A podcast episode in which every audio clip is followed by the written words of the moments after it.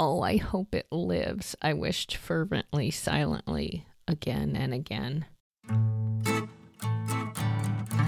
This is Daring to Tell, the podcast where we hear writers read their true stories of personal daring, and then we talk about writing. I am your host, Michelle Rado. Nothing's gonna make me brave. Nothing's gonna make me brave. Nothing's gonna make me brave except doing what makes me scared. It's a new month, and for this episode, I've got something quite different for you. Still a true story, and I think there's definitely some personal daring involved, but I come to you today with something different because I don't know who you are, and I don't know what you are going through, yet each month I offer you a story and some accompanying truth. That's pretty much the deal that I've set out.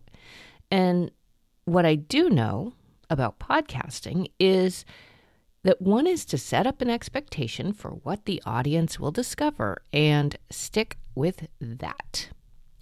The creativity is in how one delivers within those expectations. This time, I can't.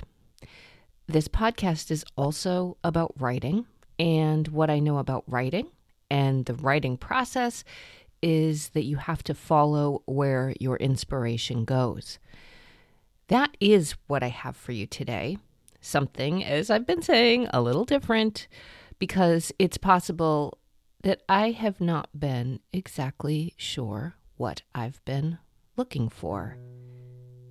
I learned a new term recently, after so much interest in monarchs and milkweed. It is called diapause. Allow me to go back. I have spent so much time writing about the milkweed and the monarch caterpillars and butterflies, but I haven't fully congealed my thoughts about it, at least not yet. Each thought is kind of half-baked or a path that takes off in one direction, and then I realize I need to be going in a different direction. But I do have something very important forming to say about it all. About how I have become absolutely spellbound by the little green and yellow striped critters who cling to the milkweed plant and just munch away. They have antennae at their heads and their tails, so birds can't tell which way is up. And they are always upside down as they eat. You can see all the black droppings popping out at the other end of them. They're just one big digestive tract, taking in the milkweed at one end, pushing out whatever isn't necessary at the other end. First, I noticed one in our doorway on the day that it transformed from caterpillar to chrysalis. At one moment, it was a limp J-shaped caterpillar hanging from a corner in our doorway, and when I came back a few hours later, it was a shiny, iridescent green pod. I imagined the caterpillar oozing out some kind of green goo from the place where it had attached at the top of our doorway. But I was wrong. After finding a website about monarch caterpillars, I saw that, in fact, they shed their outer skin like a snake. Immediately captivated, I ran to the doorway and began searching for the crumpled, sloughed-off skin, and I was looking for that yellow and green that it had been only hours before. I was searching on the doorstep. I didn't see anything. I'm looking around in the driveway. There's nothing. Around the yard and off to the side. Nothing, nowhere. It was not a windy day, and it hadn't been all that long. How could I miss this brightly colored thing? So deflated, I went back to my article and continued reading. In the very next paragraph, it said how the caterpillar burst out of its skin and showed the black stripes between all the green and yellow color pushing upward. Then a picture of black skin in a crumpled heap.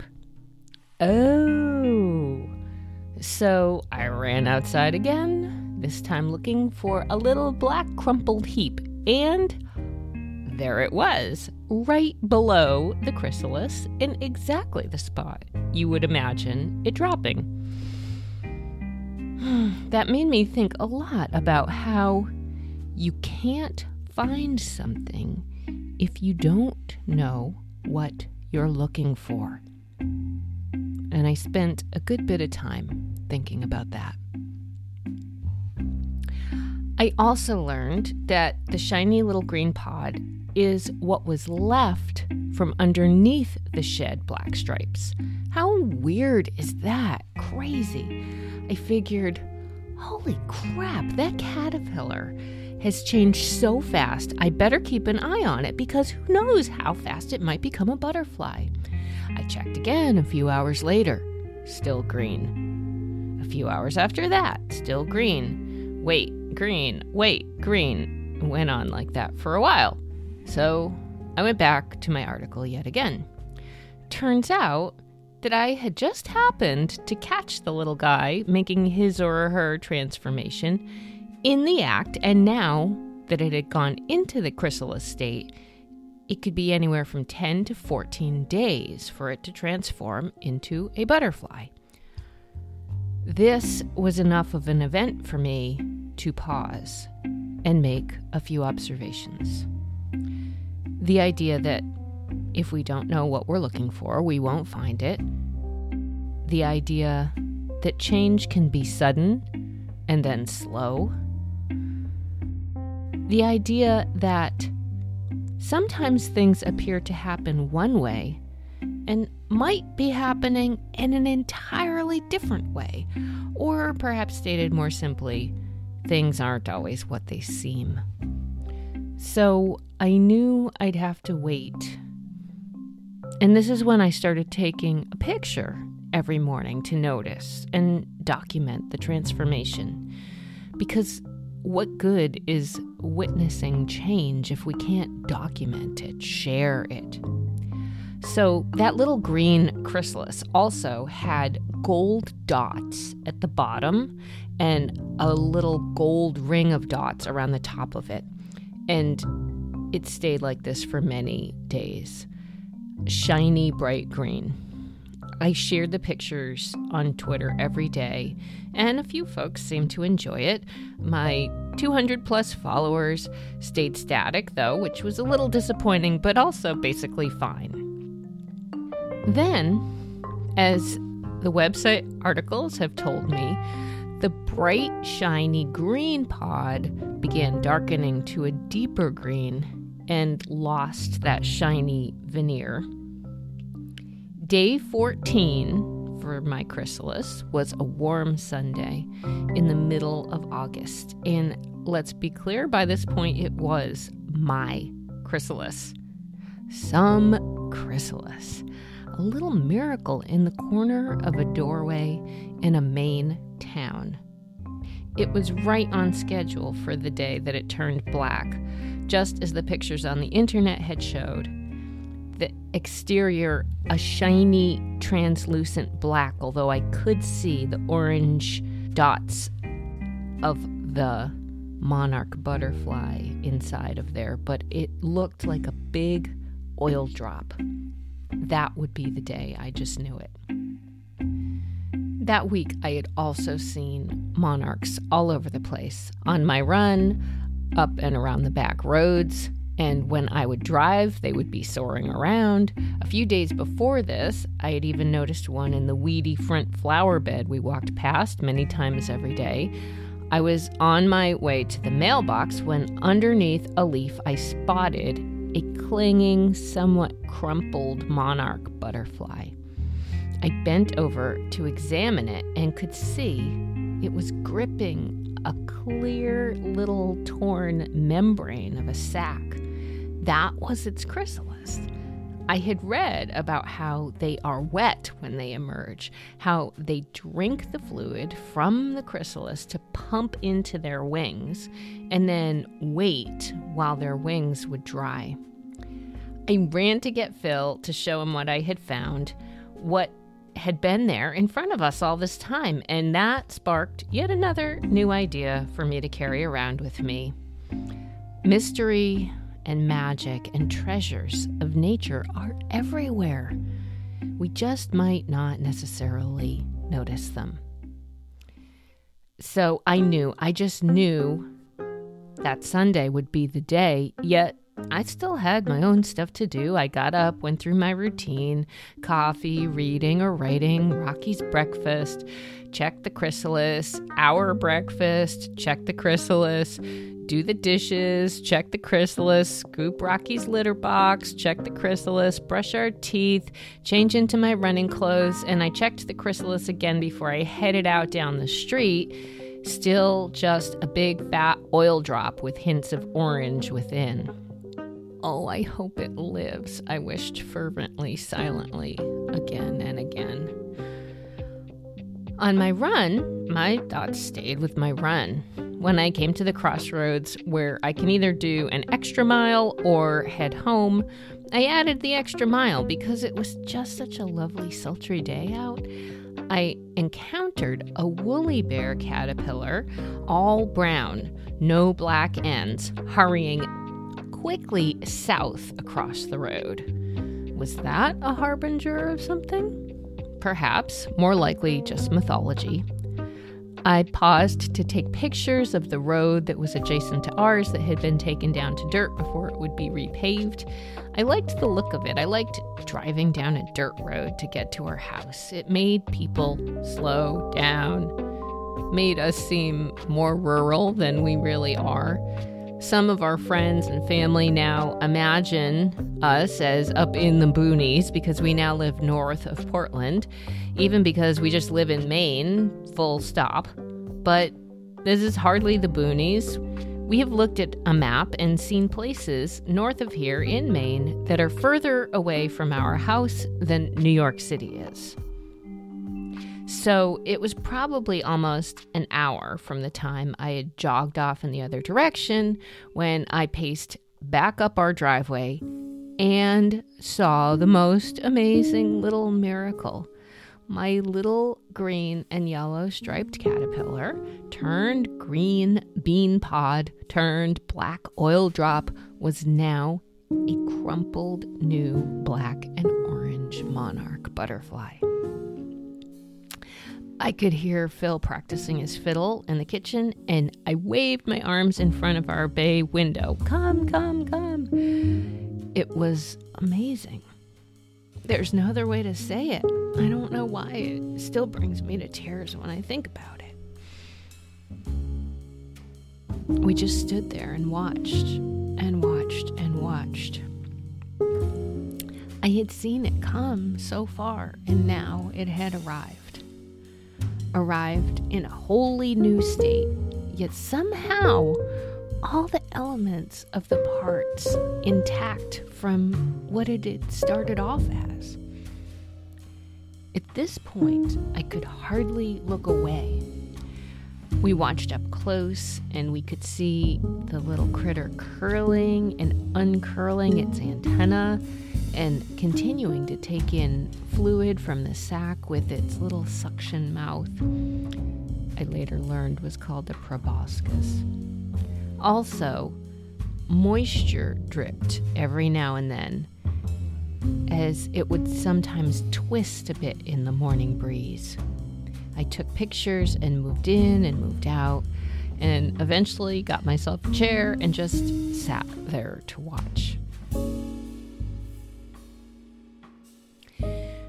The wings got bigger and flatter, and then the butterfly would slowly fan them a bit, flapping more and more. Would it tumble? Would it fly? You can do it, you can do it, I quietly cheered her on. Looking at the difference between a male and female monarch, the lines on this one looked more female to me. she still gripped its little empty membrane of a sack and kept practicing fluttering more and more. I had my phone right there, recording and stopping and starting over and over until at last the fluttering that she had been doing led to a launch, and she flapped up and flew up and down and over to the maple tree. I saw the spot where she had perched, already partially camouflaged among the rust-colored seed pods that were developing there in the tree. And I got a picture again, my monarch. My heart relaxed then, since she had made it from the doorway to the tree, and that was the best I would be able to see. I just couldn't settle the rest of the day. I had a good cry after she flew away. I looked into the tree a few more times until she was gone, and I was happy that I didn't see her anymore. She was where she was supposed to be. She had done everything the way she was supposed to. Egg to caterpillar to chrysalis to butterfly. I mostly was so pleased, so grateful that I had really witnessed all those stages. Not in a lab, but in nature. The nature of our yard. I had seen the caterpillars before, I had seen butterflies before, but this time I saw all the stages and watched it happen. And that birthed yet another idea.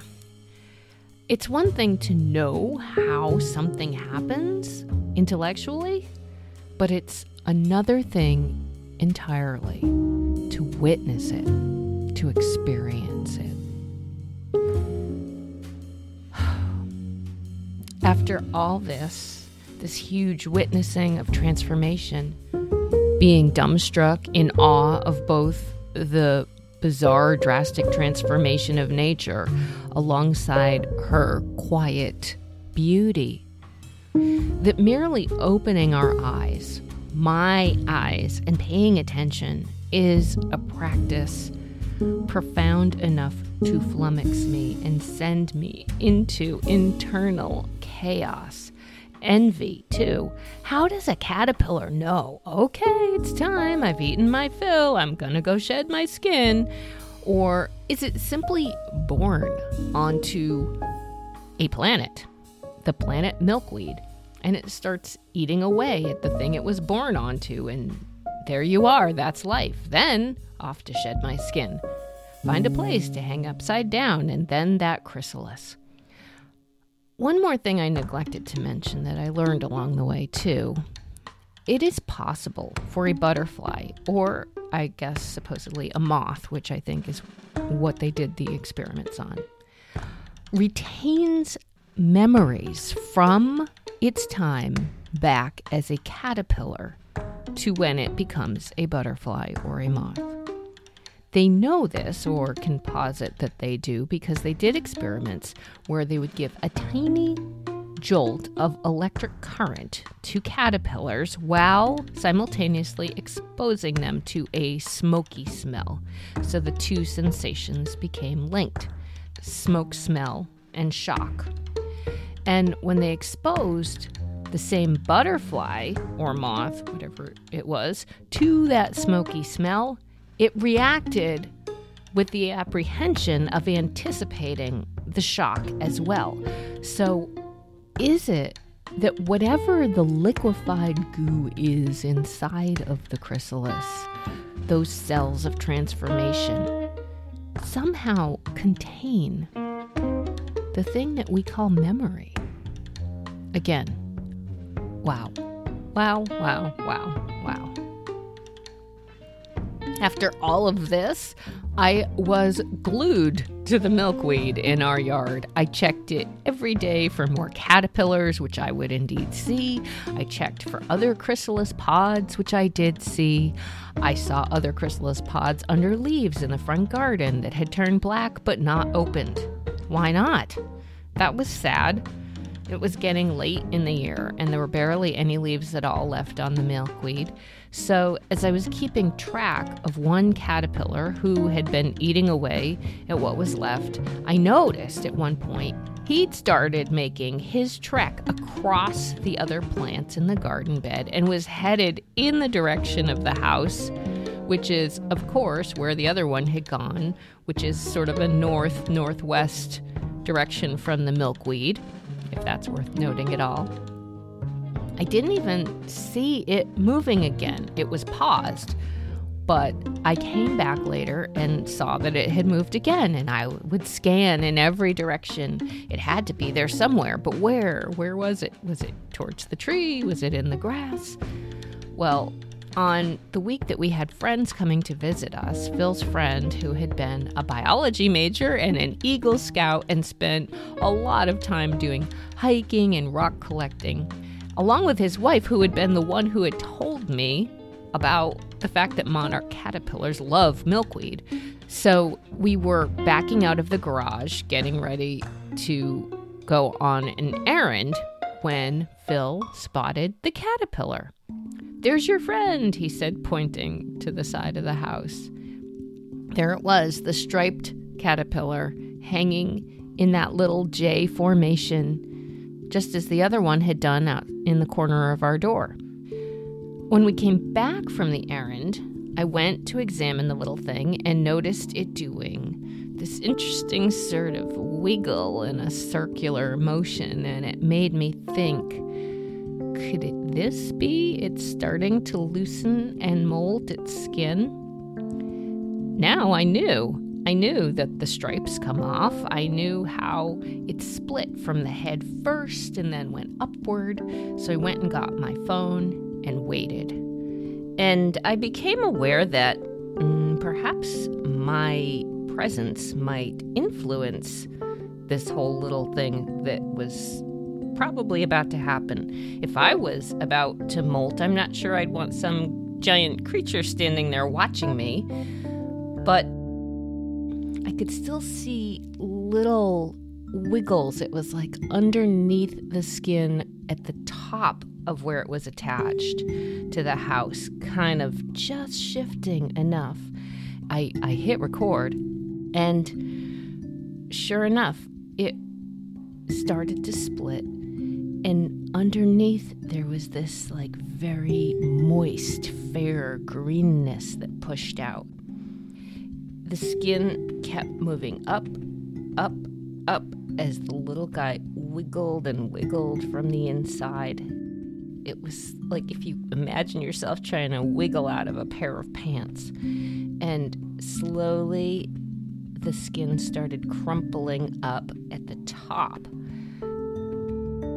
Within less than a minute, the thing that had been an upside down J-shaped caterpillar was becoming kind of a maggoty-looking little wad of something that you would never call an insect.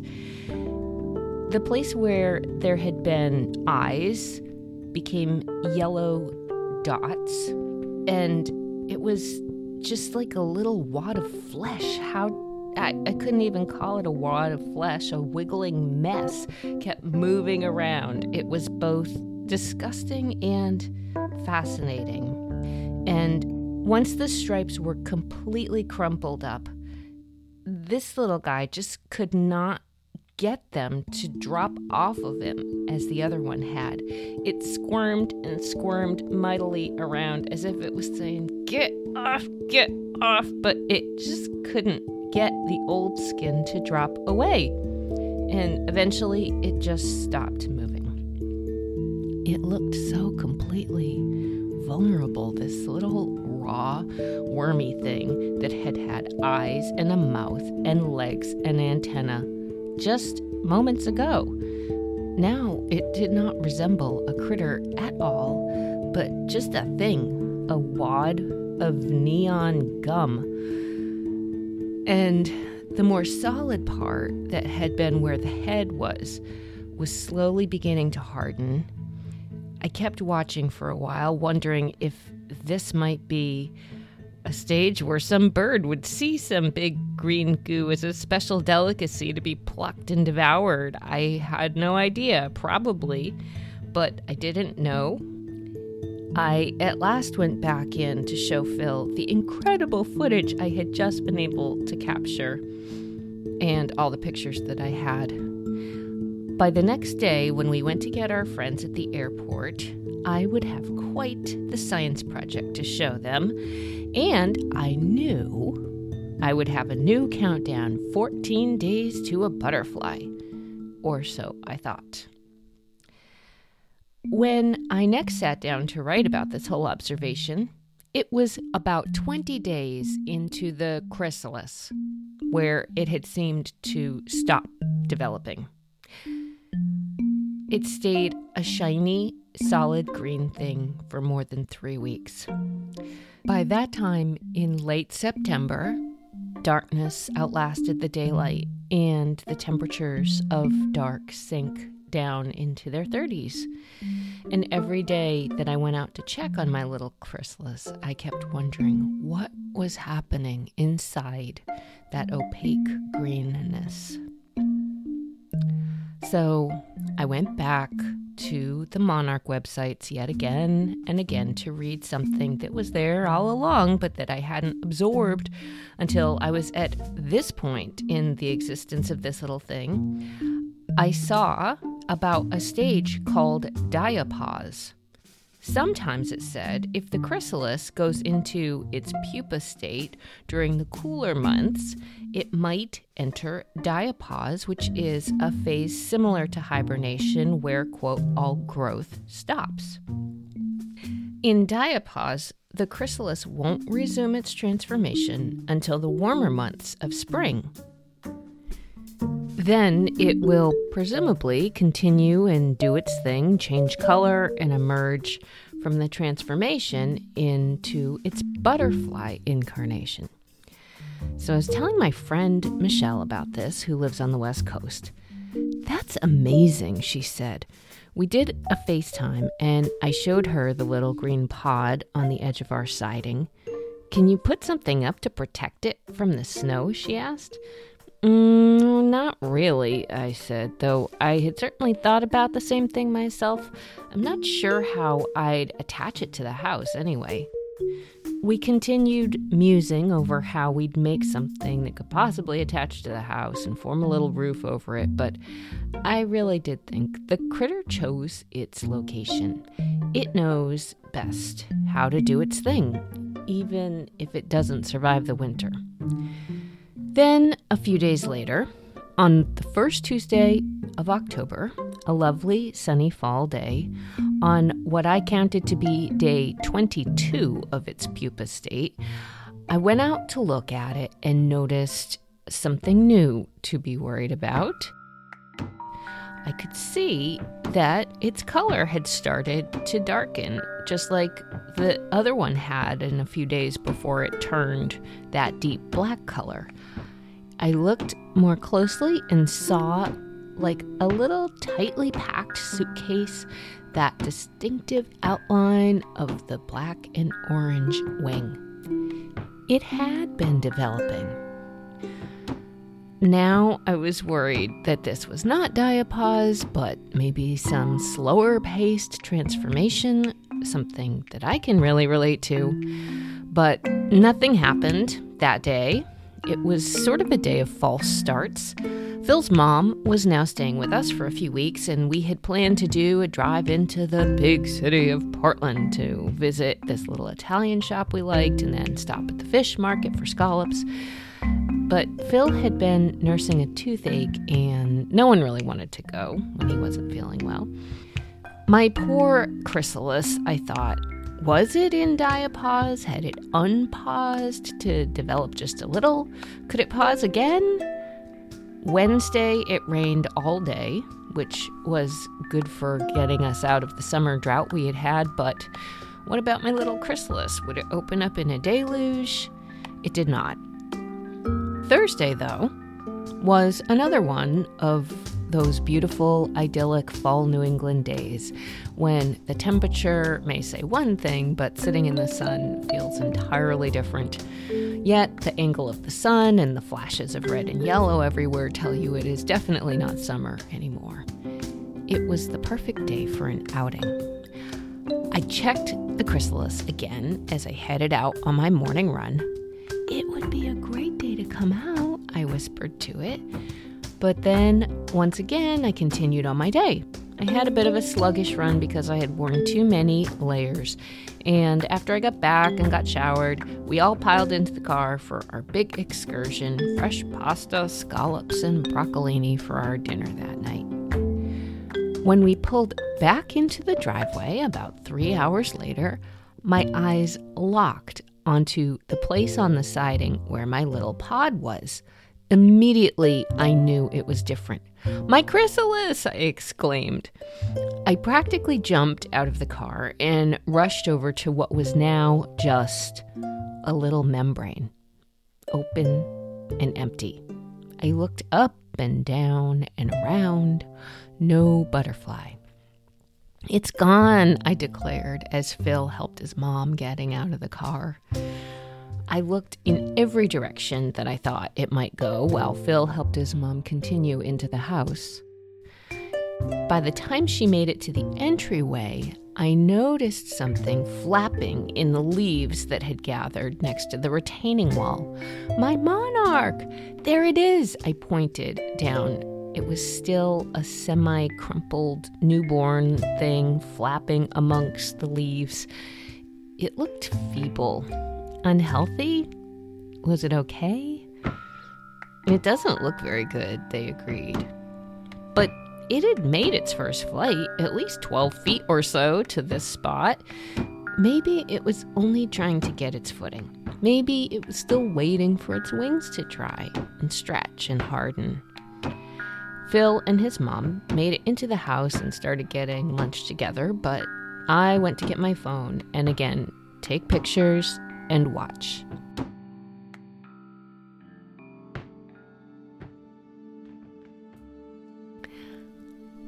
I sat there and I wished it well. I told it that it chose a lovely day to join the world and soak in the glorious sunshine for a while. I wondered if it was a soul that I knew. I thought of my Nana Chase and the pansy that comes up in our yard that always makes me think of her. Slowly, it made its way off all those angled, unstable leaves and up onto the side of the retaining wall where it settled a bit and continued with slow flaps, then slower and slower. I sat there in the driveway with it a while longer and took some more pictures, but then knew I had to continue on with my day. And again, I wished it well. I said, "I know you have a long journey ahead. I hope you make it. I hope you are happy at least to be sitting here out in the big, beautiful world, even if it's only leaves at the edge of a driveway." When I came back again, I couldn't find it anywhere. I stepped carefully. I scanned the leaves, the driveway, the yard, the tree, but I didn't see my monarch, and so I hope she is on her way to meet her friends and family for a winter in Mexico. And I hope she will be back in the spring. So, there it is. Not even the same story, by the time I got to the ending, is when I started. I was all set to tell you about my lesson of diapause, and then my butterfly emerged. And even at this juncture, right now, as I tell you about all this monarch watching story, more of my own observations emerge. We can't learn about too many stages in advance. Or at least I think I can't. My way seems to be to watch, then read and learn, watch some more, then read again, and then learn the next thing. The whole butterfly article told me everything I had witnessed before I actually saw it, but it took me all those weeks to observe and follow along in real time. It's too much to absorb all the information in the beginning, too overwhelming. Plus, we never know when we're going to experience one of the variations of the typical experience, like a prescribed 14-day incubation period turning into 24 days. Because of the unique nuances of its location in the world and maybe the environment and the season, each butterfly has to live her own story.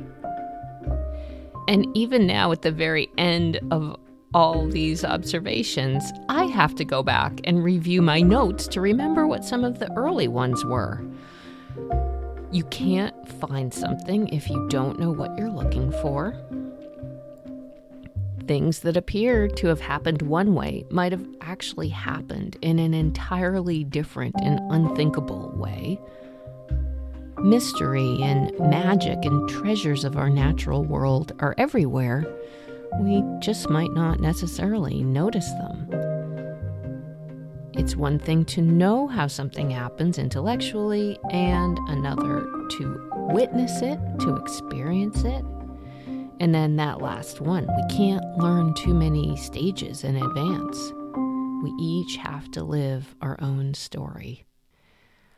So apply that as you will. For me, it's meant that I don't have a new memoir to feature at the moment. Instead, I have found myself seeking out more books about monarchs. Science-y books and hybrid science, nature, adventure books.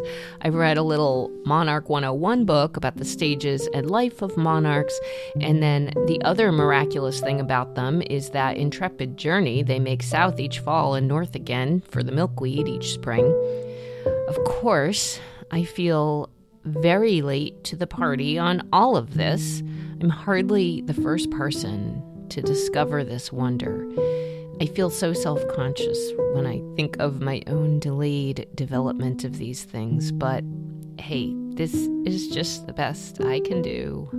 Living my own story, developing at my own slow pace. I cannot thank you enough.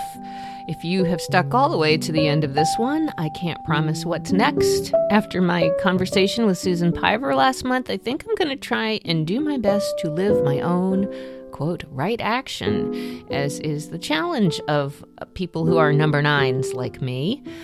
I will also continue with my saga talking style. I'm embracing that. And I'm just going to try and follow my own interest and inclination and see where it takes me, and I will do my best to document my journey along the way. You can see some of the pictures I took if you look back at my feed on Twitter, where I am at Michelle Rado. I have a newsletter if you're curious to read more about this kind of musing. It's called Hit Pause, though I was thinking maybe I'd change the name to Diapause, my favorite new term. I also want to thank Blue Dot Sessions for providing all the music you heard throughout this story.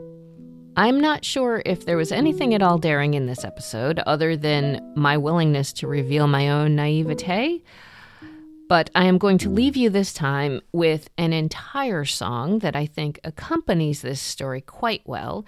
It is, of course, by my music-making husband, Phil Rado, and this song, we were just notified, is a finalist in the Maine Songwriters Competition, which is so amazing, and I am so proud of him, and of course, I just love it. It is called Slow. As always, thank you for daring to listen. I live on the coast, but I can't see the ocean. I keep to myself most of the time. And I try when I can to slow it all down. Slow like a starfish, and slow like the cedar tree grows. And I try not to worry about the answers I may have got wrong.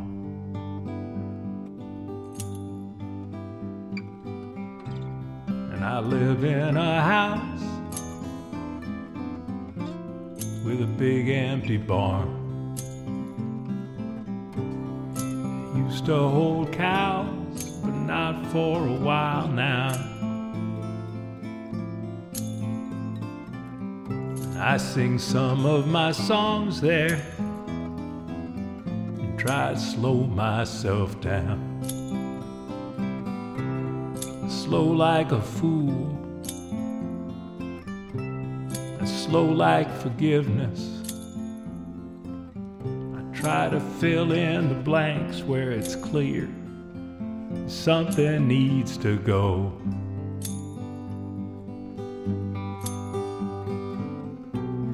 A long time goes quickly. It's not really that long at all. It doesn't take much to realize, no matter how fast we run, we still run out of time. And I inhabit this rock, surrounded by matter. I keep to myself most of the time.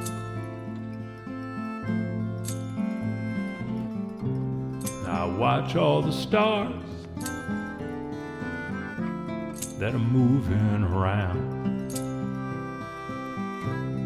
Slow like a candle, slow like the darkness. And I realize it's something at least to know what I can't understand.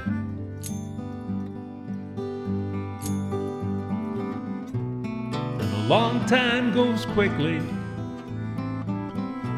It's not really that long at all.